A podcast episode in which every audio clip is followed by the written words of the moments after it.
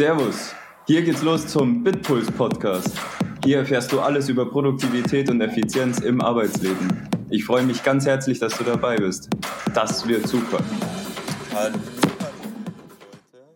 Dieser Podcast geht heute über ein neues Live-Beispiel.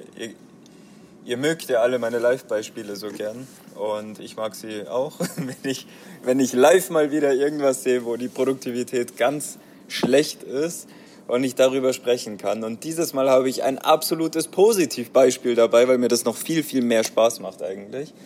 Wie, also, das eigentlich kann man streichen. Mir macht es viel, viel mehr Spaß, wenn ich Positivbeispiele habe, wo ich wirklich sehen kann, hey, das war jetzt mal richtig produktiv. Und das möchte ich euch noch viel lieber zeigen, weil daran kann man sich wirklich ein Vorbild nehmen und das sind dann auch wirklich die tatsächlichen Beweise, dass es tatsächlich möglich ist und dass es nicht Mimimi, die ganze Welt ist schlecht und so ist. Nein, es ist wirklich möglich.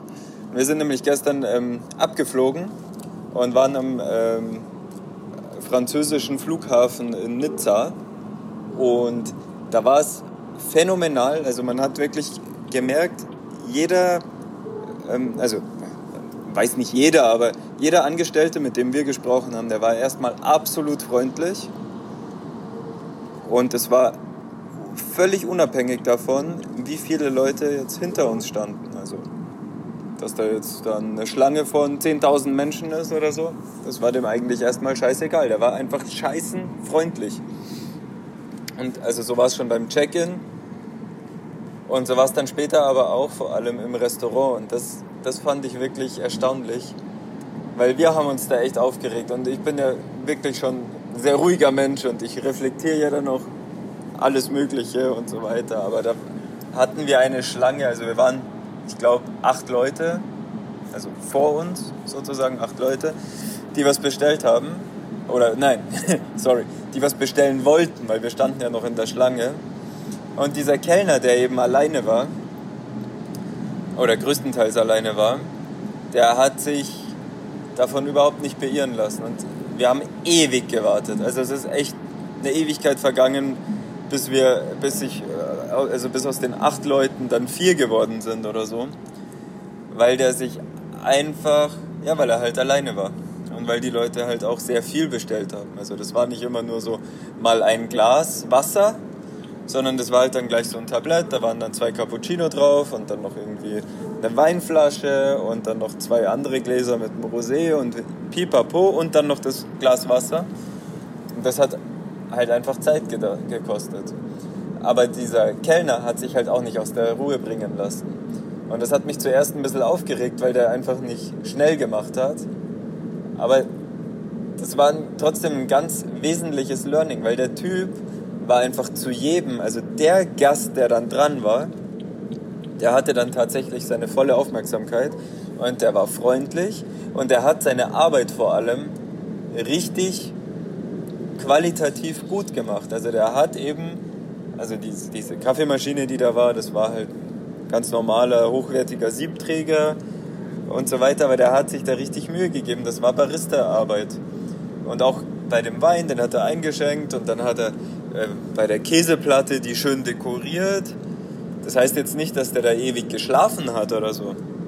Und genau da will ich eigentlich rauf raus.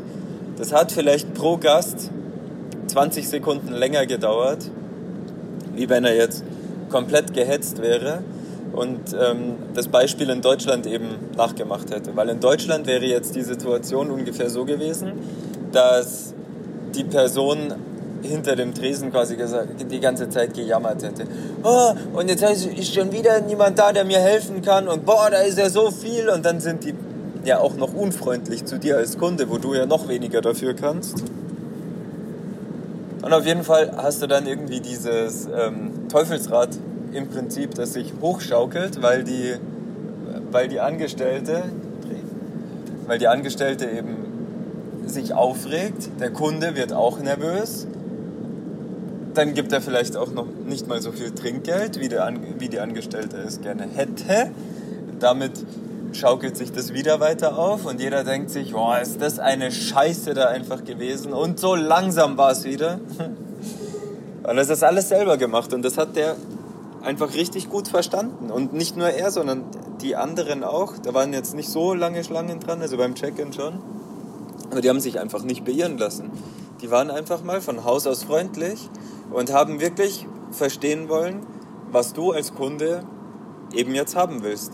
Und das ist ein ganz wesentliches Learning, weil du einfach, weil, weil du einfach selber die Entscheidung hast und jeden Tag triffst und in jeder Situation triffst du diese Entscheidung neu, ob das jetzt eine gute Erfahrung wird oder eine schlechte.